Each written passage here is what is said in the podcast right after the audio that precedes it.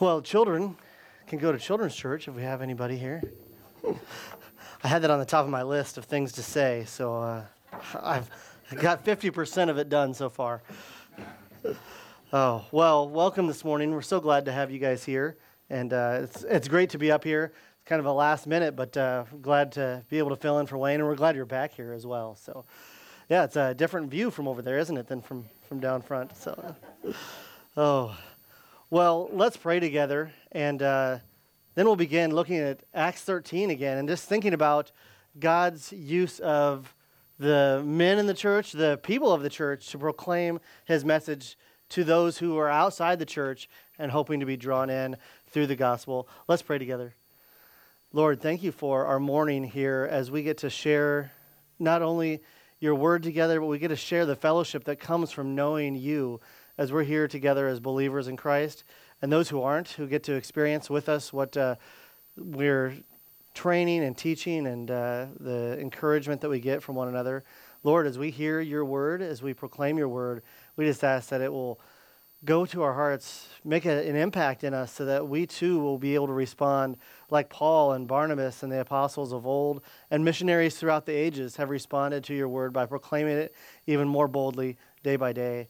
God, this morning as we look again to your word, we ask for your spirit to be upon us, for clarity to be brought, for an encouragement that is there that will push us forward, even as we read and sang in the song Facing the Task Unfinished.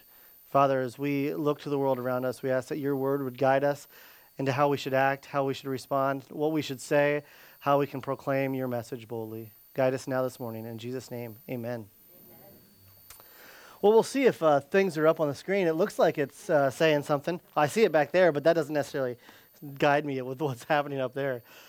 Well, we're going to be looking at Acts chapter 13. We read through it a little bit this morning, and uh, we'll look at that again but uh, what a great place to see what God is doing through His Word in the people of God and the people of the world.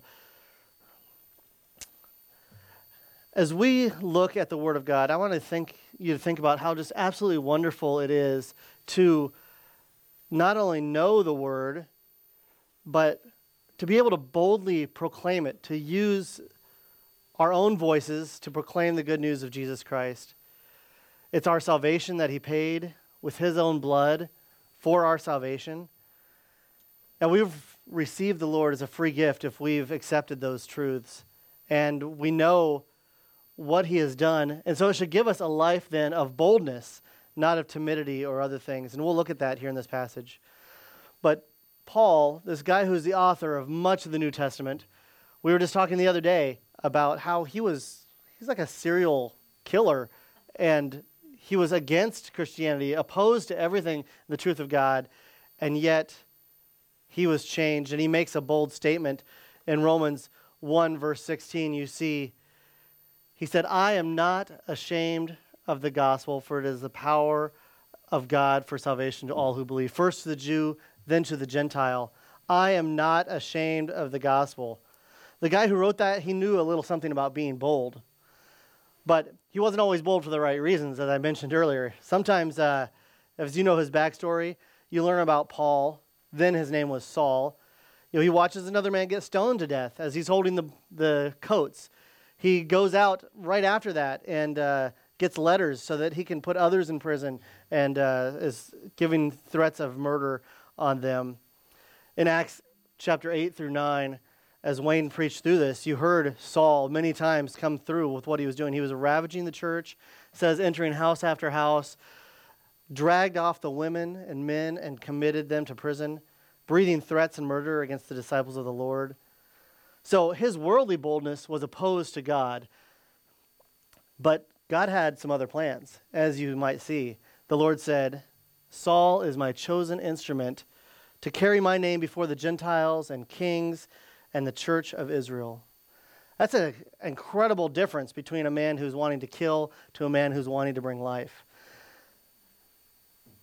So, Saul's response to God, he said, immediately he proclaimed Jesus in the synagogue, saying, He is the Son of God.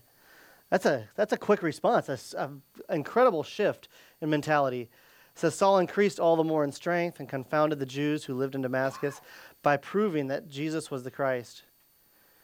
And in, in chapter 9, verse 22, it talks about him. He attempted to join the disciples, and they were afraid of him, for they did not believe that he was a disciple. That's how drastically different it was. They knew all of his killing sprees that he was going on, but now to be proclaiming the exact opposite message, it gave them a little trepidation. But Barnabas took him and brought him to the apostles. So these words, not ashamed of the gospel that Paul says, they really highlight the feelings of Paul as he responds to the gospel. And now you see that opposite. And not only is it a response of not ashamed, sometimes we see that, it means that I am bold for the gospel. My dad and I were talking about this a while back. We were all sitting around the table, and there's that, that negative use, I am not ashamed, to really highlight the positive. As we read through the book of Acts, Luke uses it all the time. There was no little commotion or something like that, which means there was a, a huge uproar of people. And the same is here. I was not ashamed, but now I am bold for the gospel. So Paul knows that the good news he's proclaiming is not just some words that he jotted down quick on a piece of parchment so that he could make a presentation that morning. The good news is what God decreed with power for the eternal salvation of every single person in the world who believes. The, God, the gospel that changes lives for eternity. So if we're reading through the book of Acts, in the timeline, there's a few years where you don't hear anything about this guy, this guy, Saul. He kind of goes dark. But in Acts chapter 9, he's sent off to Tar- Tarsus where he's trained. You find out that God is teaching him. Now, we're going to keep looking at the book of Acts here in chapter 13. We're going to see this guy named Saul, who is now called Paul, and see how he is bold for Christ, along with his friend Barnabas. It's not just Paul alone. And together they are so not ashamed of the gospel that they can't help but speak up and boldly proclaim God's message to the Jews, to the Greeks, to all those who are, are able to hear. They want to talk about who God is, they talk about Jesus Christ, sin, salvation, all of these things that are offered. Now, if you think about Paul, humanly speaking, as you think about his life, he talks about it as he writes to the other churches, as he writes in the book of Acts, the, the stories there that you see of him. Humanly speaking, Paul is, uh, he's had a really a lifetime of excuses to say, not me, God, not, not this time. I'm not going to open my mouth to speak. Every time I do open my mouth, I get my teeth kicked out. He's like, persecution comes. He could say he wouldn't want to do these things. If you look over the book of Acts, especially, he's in prison in Philippi, he's chased out of Thessalonica, he's smuggled out of Berea, he's laughed at in Athens, he's regarded as a fool in Corinth, and he's even stoned in Galatia and left for dead.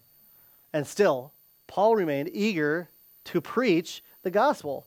Neither ridicule, criticism, or even physical harm kept him from being bold, curbing his boldness. So, we're going to see here in Acts 13 what we too can expect and anticipate as we follow in their bold footsteps, proclaiming boldly. Acts 13, verse 13. I'd encourage you to read the rest of the chapter, maybe not right now, but uh, read the, the other parts of it as well, because it's uh, just a great compilation of how God used the boldness of their words to change the lives of people. But Acts 13, verse 13. We'll read through this again. The scripture reading gives you a, a good overview of it. We're going to delve into the individual verses here as we continue. Verse 13 Now Paul and his companions set sail from Paphos and came to Perga and Pamphylia. And John left them and returned to Jerusalem. But they went on from Perga and came to Antioch and Pisidia. And on the Sabbath day they went into the synagogue and sat down. After the reading from the law and the prophets, the rulers of the synagogue sent a message to them, saying, Brothers, if you have any word of encouragement, say it to the people. So Paul stood up and motioned with his hand. He said, Men of Israel, and those who fear God, listen. So we think about the bold, they realize opportunities. Realize doesn't just mean recognize opportunities, but they make them come about as well. They realize opportunities. Saul, now Paul, to anybody remembering those names and faces, it's the same man, but with this radically new, new heart, he has something to say. He's even known by a new name, as we know. It's a Roman name, Paul. And he has a new message, that message of salvation, and not the sword. So he's eager for opportunities to share what God has done, to share what God has exposed his heart to, the truth of the gospel. And he wants to proclaim that hope found only in God. So his life was a, a life of worship. And here they're in a new city. We find him and others with that purpose of worship. Verse 14 says, In the Sabbath day, they went out in the synagogue and sat down. They want to serve and worship God. And while worshiping, they're handed this opportunity to speak in the midst of the crowd. There's Jews and Greeks alike there. What would you do? What would you do if you're new in the crowd? See, we've got some new, new in the crowd here. What's your first reaction when you get called to, to speak or to read or even pray? You know, especially as a guest at an event. A lot of times, I'll, I'll pass this time. Well, no thanks, not right now. Maybe even, no way, that's not me. I've done that before. I've had those thoughts. But let's look at Paul. How did he, how did he respond in verse 16? So Paul stood up, pretty immediate, motioning with his hand, says, Listen, listen. He saw the opportunity for boldness and he took it. He made it happen. Immediately, he realized the opportunity that was there. No ifs, ands, or buts about it. He wasn't worried what was going to go on, but he used it as an opportunity to proclaim God's word. If God gives us an opportunity to speak about his goodness, are we ready to open our mouths like Paul did and encourage others through who we want to tell them who God is and what God has done as found in his word that's what Paul does. Sometimes we want to encourage by saying, Oh, I hurt my finger the same way. I mean, those are good ways to encourage because we are comforted so we can comfort others. But as Paul is called to encourage, what's his word of encouragement? It comes from the word of God to affect the people that their heart will be turned to God so they can become people of God. The bold realize opportunities. So, are you ready to speak for God and salvation wherever He offers that opportunity? Are you looking for opportunities?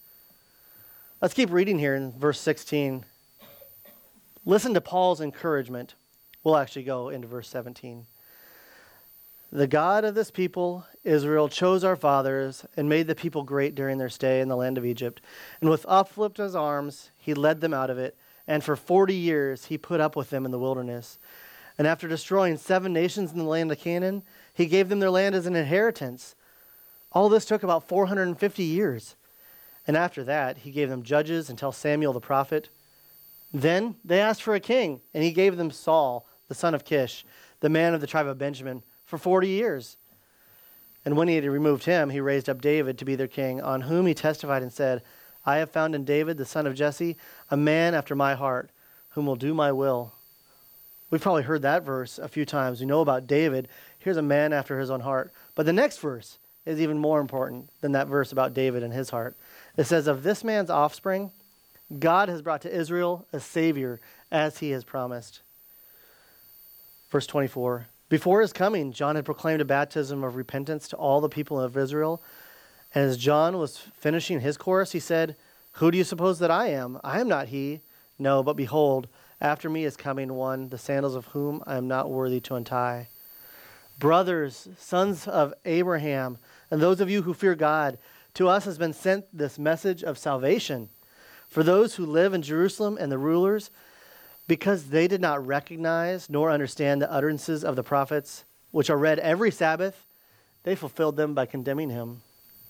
And though they found no guilt in him worthy of death, they asked Pilate to have him executed. And when they had carried out all that was written of him, they took him down from the tree and laid him in a tomb. Not only do the bold realize opportunities to speak, they also reveal God's power. The bold reveal God's power.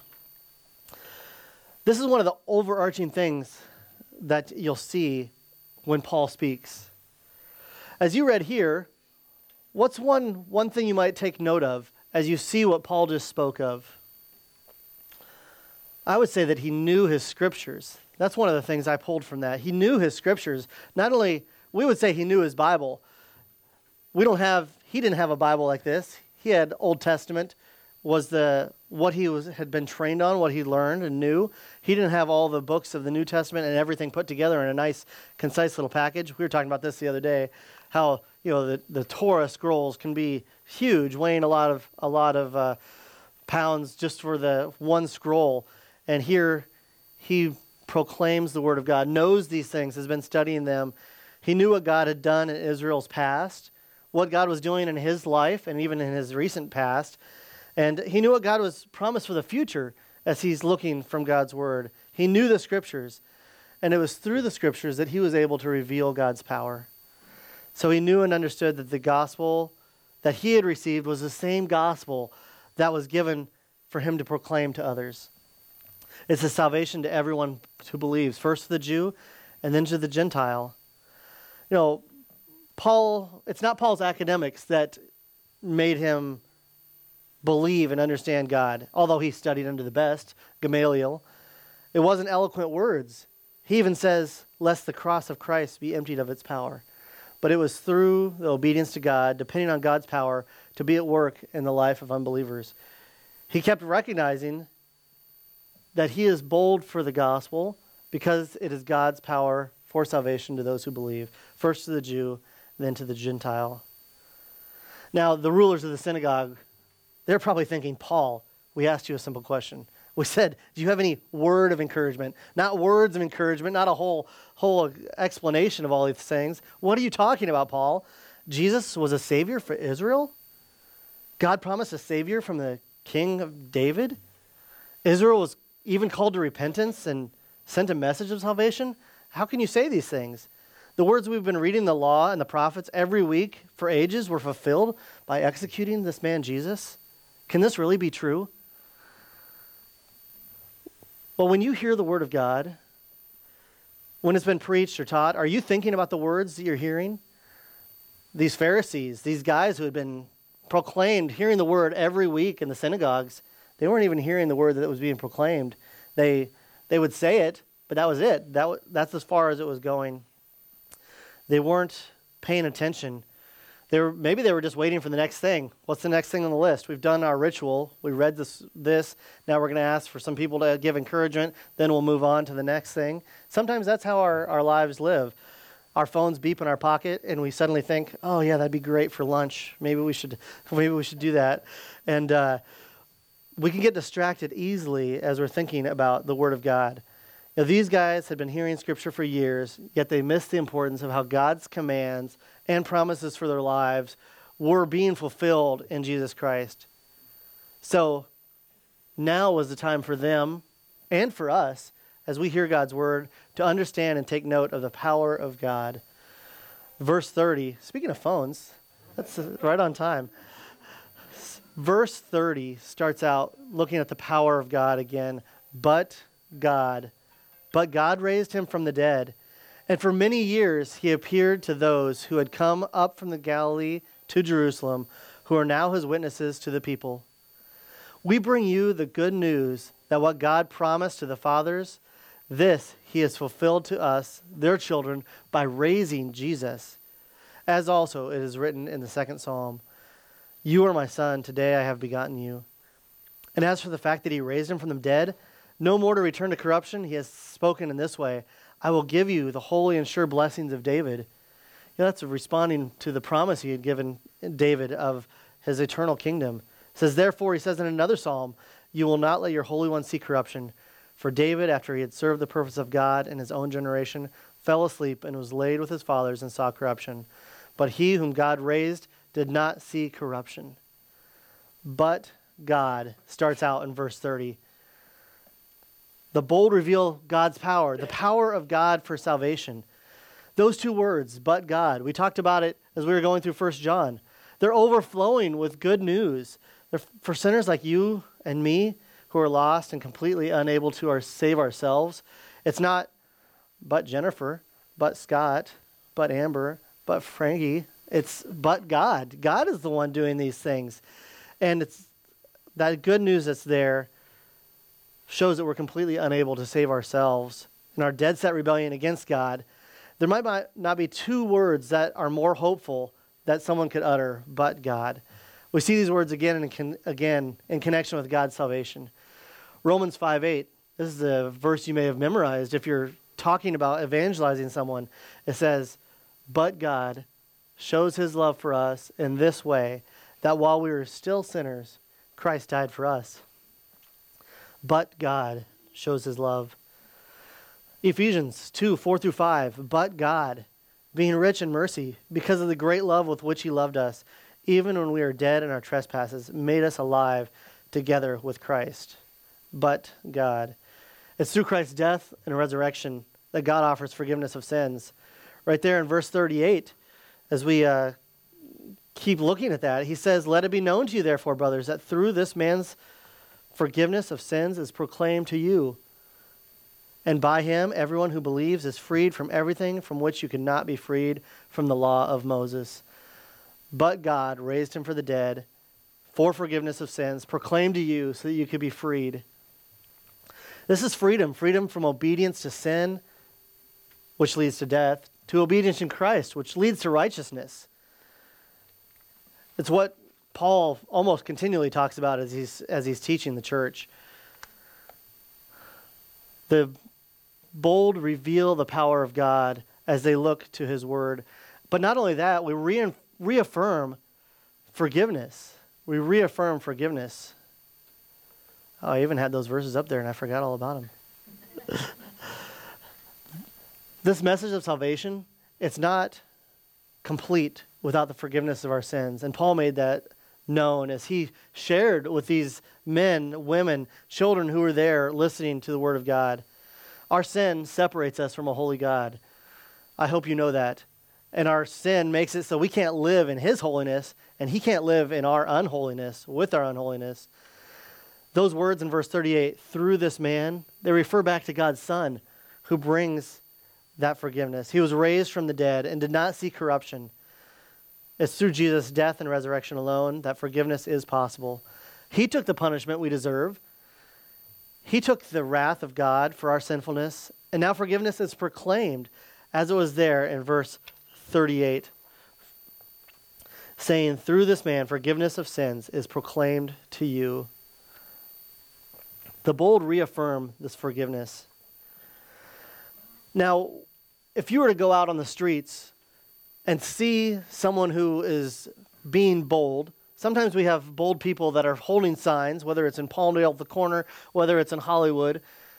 We were just in Hollywood, uh, I guess it was a while back, but uh, people are there holding signs. Their signs are saying one statement. It's missing the forgiveness of God, it's missing the hope for salvation. Instead, it only talks about condemnation. Have you noticed those signs? You're going to hell. And normally they're speaking loud with their microphone. And uh, so, as they consider those words, they're looking at one small aspect of what is proclaimed to people that there's an urgency for this, but that urgency is just one part of the message. The main message, that Paul has given it, is what God has done, what his Son has done, who God is through his power, and the salvation that's brought through the forgiveness of sins. But it's not without urgency. It's not without that that note of what God will do if you don't believe. Verse 40 starts with the word beware. Beware, therefore, lest what is said in the prophets should come about. Or as NASB says, beware so that the things spoken of the prophets may not come to you. It's a sense of urgency for their salvation, not an urgency of their condemnation. Beware, scoffers, perish, you will not believe. Those are some hard words.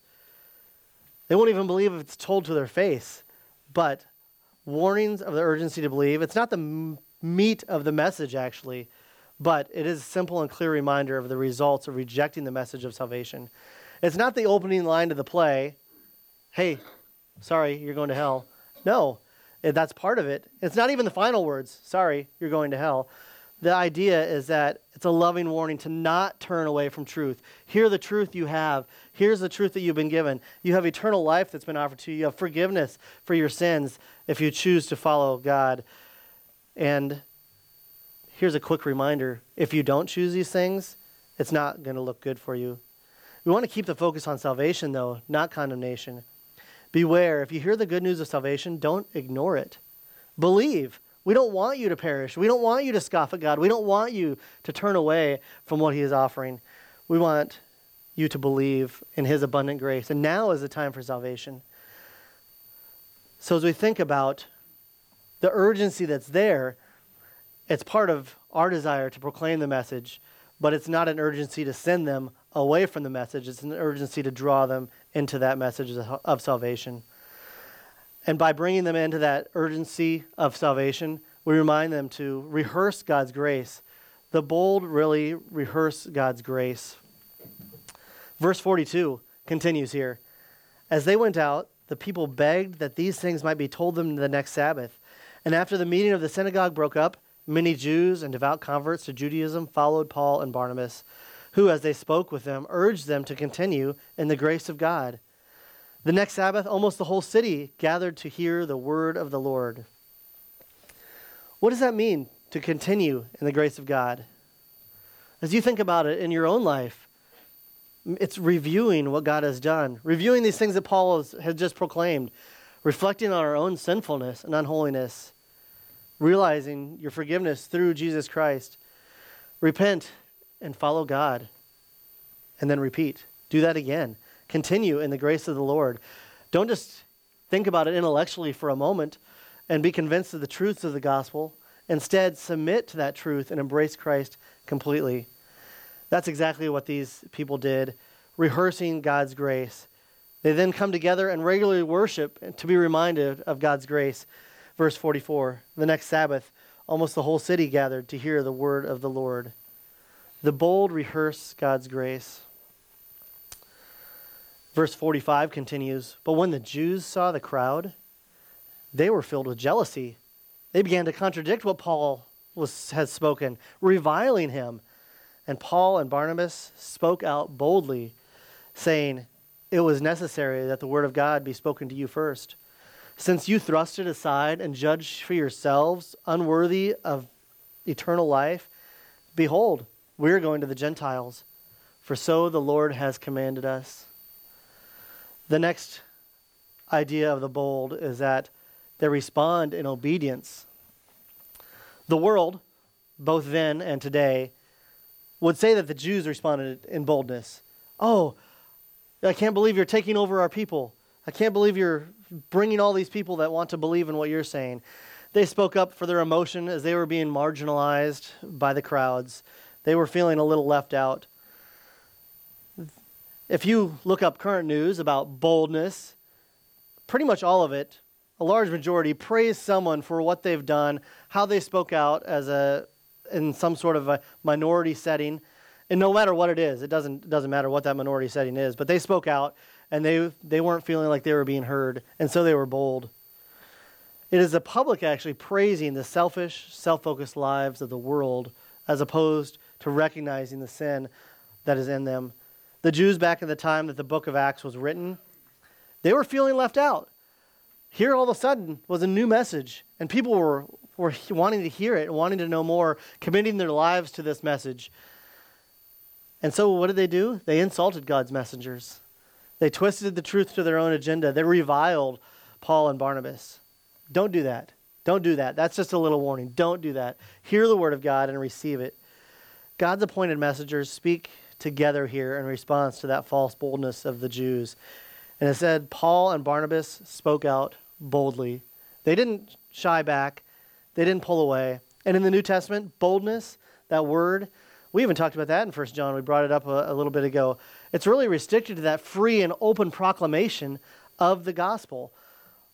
Saying when something is bold, it has to do with your speaking, how you're proclaiming it. It's not you just walking along and acting bold. You've got a certain stance or something like that. No, that's not it. It's how you proclaim the word of God boldly, freely, without the commentary of the world, without the deception of the world. As Paul told the Corinthians, he said, We have renounced disgraceful, underhanded ways. We refuse to practice cunning or to tamper with God's word. And so we're called to obedience to proclaim the word of God as it is written and as it has been proclaimed to us. So the bold respond in obedience. I think the Jews judge themselves unworthy. I don't think. God's word says they judge themselves unworthy, unworthy of eternal life. That means that they hear the message of eternal life and they're like, oh, that's, we don't need that. We don't, and so they judge themselves unworthy of this free gift that God has given them. Their rejection of salvation was really representative of the whole group. We saw the, the Jews in Jerusalem are first mentioned. Here again, the Jews are rejecting what was being said. God used their disobedience, though, and their rejection to bring his salvation to the entire world. This part here in, in Acts 13, it makes a mar- major shift. We see sometimes when God is working in the nations outside of Israel, but even Jesus came and said that he was there to proclaim to the Jews first and then to the Gentiles.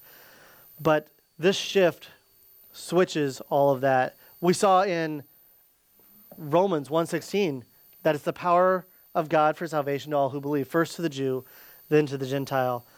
The Jew, the specific group, the Israelites that God had chosen, they rejected his message. They rejected what God had said. And now it is going to the Gentile, or the, a phrase that means for the whole world. Gentile is synonymous with a stranger, someone not known by God, a non Jew, not part of God's chosen nation or people. As we talked on our uh, Friday, fifth Sunday night, we talked about hospitality, how God's salvation was show, Him showing hospitality to strangers, Him saying, I am bringing you in as a stranger to my family. And that is what He's doing here to the Gentiles. He's allowing these strangers to come and be part of what God is doing. Verse 47 continues there. I have made you a light for the Gentiles, that you may bring salvation to the ends of the earth. This is the mission of the church. It was the mission God gave the church. We see at the end of Matthew that we're supposed to go and make disciples of all nations, teaching them all that I have commanded you and baptizing them in the name of the Father, the Son, and the Holy Spirit.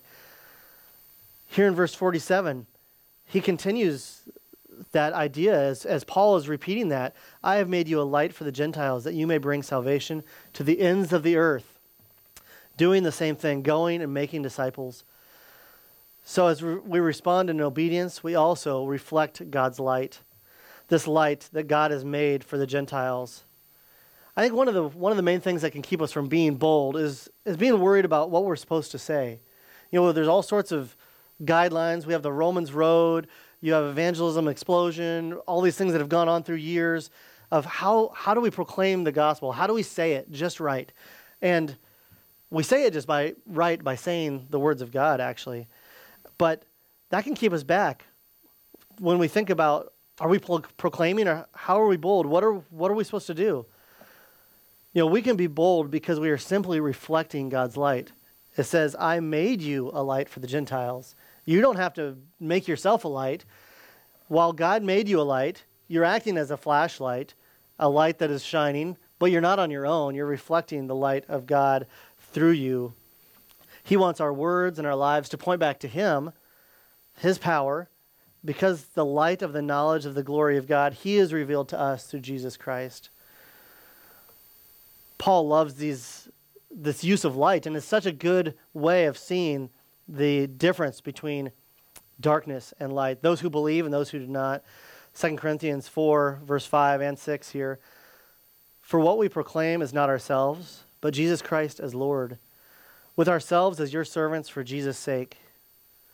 For God, who said, Let light shine out of darkness, has shone in our hearts to give the light of the knowledge of the glory of God in the face of Jesus Christ. It's God working through us through the light that He has given us. So, no matter where you are in your maturity in Christ, if you're a believer, you have something worthwhile to proclaim to those around you, the light that God has given you. The more you grow, the brighter your light becomes, yes. And it's, then it's easier for you and for others to be able to see your light in the darkness. The bold reflect God's light. Not only do they reflect God's light, they reproduce contagiously. As we keep reading here in verse 48, the story just keeps getting better of what God is doing, what he is doing with the proclamation of Paul. It says, And when the Gentiles heard this, they began rejoicing and glorifying the word of the Lord. And as many as were appointed to eternal life believed. And the word of the Lord was spreading throughout the whole region. That is incredible. There was an ongoing turning of hearts men, women, and children hearing the word of God and becoming believers, as many as were appointed. The bold reproduce contagiously. Now, even if you're not on social media, you might know what it means when a post or a meme or a video goes viral, right? You know, you, uh, one time it's posted, the next day or next moment, 100 people are following it. Overnight, a million people are viewing this thing, and they say it's gone viral.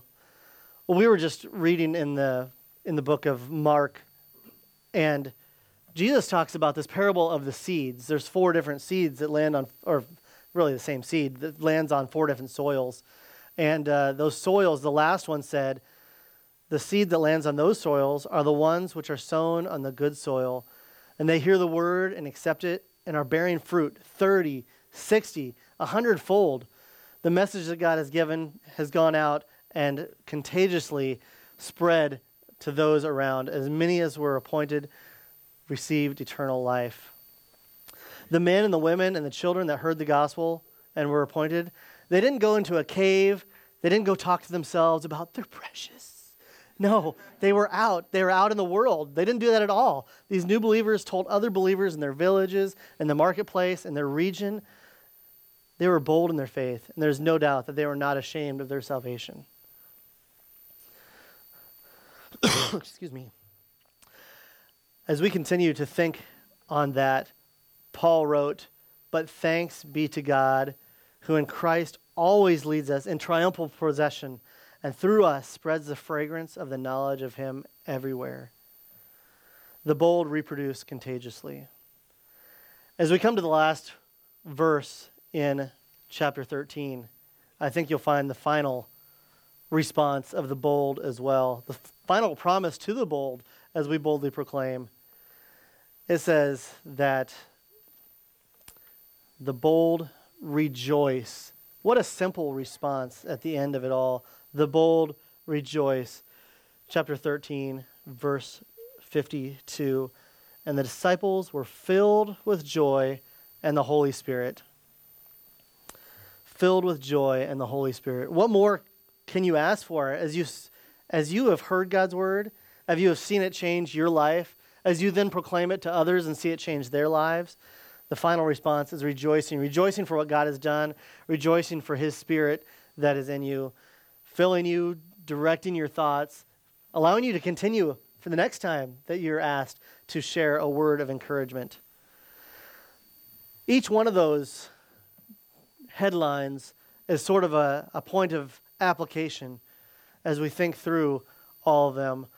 For Paul and Barnabas, the believers in Acts, and the church until Jesus returns, Jesus is the source of our boldness the ability to proclaim God's salvation in a world eh, that doesn't want to hear, it isn't something we drum up or whip into shape or just practice to ourselves, although we do practice the gospel to ourselves again and again.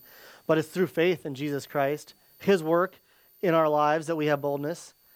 We can know God, we know His salvation, know His purpose because of Jesus' selfless act of becoming a man, humbling Himself to death on a cross. Remember, but God raised him from the dead, and he is seated at the right hand of the throne of God. One mediator between God and man. We, we hear all of those things that God has done, and it should give us hope. We look to the Word of God, even as we have this morning, and we have confidence in Him, confidence in what Christ has done for us. And we can have boldness in our lives as a result of these things. Paul, again, says, since we have such a hope, we are very bold our reply to the gospel in hope brings even more boldness. And it's not a new concept. It's not something Paul just thought up again. David spoke on these things. David says, The Lord is my light and my salvation. Whom shall I fear? The Lord is a stronghold of my life. Of whom shall I be afraid? There's boldness even in those words. Our fear is put aside as we seek and follow the Lord. We don't need to let the fear of the world and their response to God reflect and redirect our response. We let our hope in the Lord lead our thinking, emotions, and expectations. Paul wasn't alone in his boldness. As you see up here, many times he had strong Christian friends at his side, and when he didn't, the church was praying for him. Boldness doesn't just happen, it happens because of God working in our hearts. One way he does that is through the prayers of the church. We pray for each other Each week when we come together, we pray for each other. We have a sheet that gives us things to pray for throughout the week for one another. We have prayer requests that come out. Paul knew that prayer was part of boldness. He's probably the boldest person that we know. I mean, I think that we'll ever know apart from Christ, and he still longed for the prayers of the church. Read that again with me, unless you've already read it to yourself. Pray also for me that words may be given to me in opening my mouth boldly to proclaim the mystery of the gospel, for which I am an ambassador in chains, that I may declare it boldly as I ought to speak. He's even in chains, waiting in prison for his trial to, to be come to a completion. He knows death is, is the next thing on the agenda, and he prays for boldness that he can speak even more. Pray for each other. Pray for church leadership. Pray for yourself. Pray for boldness and, and don't stop. Even if you're in prison, even if you feel like you're suffering as a result of the gospel, you're in a good place if that's why you're suffering as a result of the gospel. So, the bold, just to go through these real quick, we realize opportunities. We take advantage of what God has put in our right in front of us. We don't just wait around and think, well, yeah, I don't know. Maybe that, maybe no. Every every time God gives an opportunity, we should realize that opportunity and boldness because it reveals God's power. It reaffirms his forgiveness. It helps us rehearse God's grace. It's our response in obedience and it reflects God's light. It then goes on to reproduce contagiously as a result of God's Spirit, which leads us to rejoice. Paul left a final example for the believers as he prays for the churches, as he con- considers them. Pray with me as I read from Paul's closing prayers for the church. For this reason, I bow my head before the Father, from whom every family in heaven and on earth is named, that according to the riches of his glory, he may grant you to be strengthened with his power through the Spirit in his, in his inner being, so that Christ may dwell in your hearts through faith that you, being rooted and grounded in love, may have strength to comprehend with all the saints what is the breadth and length and height and depth, and to know the love of Christ that surpasses knowledge, that you may be filled with all the fullness of God. To this he has called you through our gospel, so that you may obtain the glory of our Lord Jesus Christ. So then, brothers, stand firm and hold to the traditions that you were taught by us, either by our spoken word or by our letter. Now, May the Lord Jesus Christ Himself and God our Father, who loved us and gave us eternal comfort and good hope through grace, comfort your hearts and establish them in every good work and word. To Him be glory in the church and in Christ Jesus through all generations, forever and ever. Amen.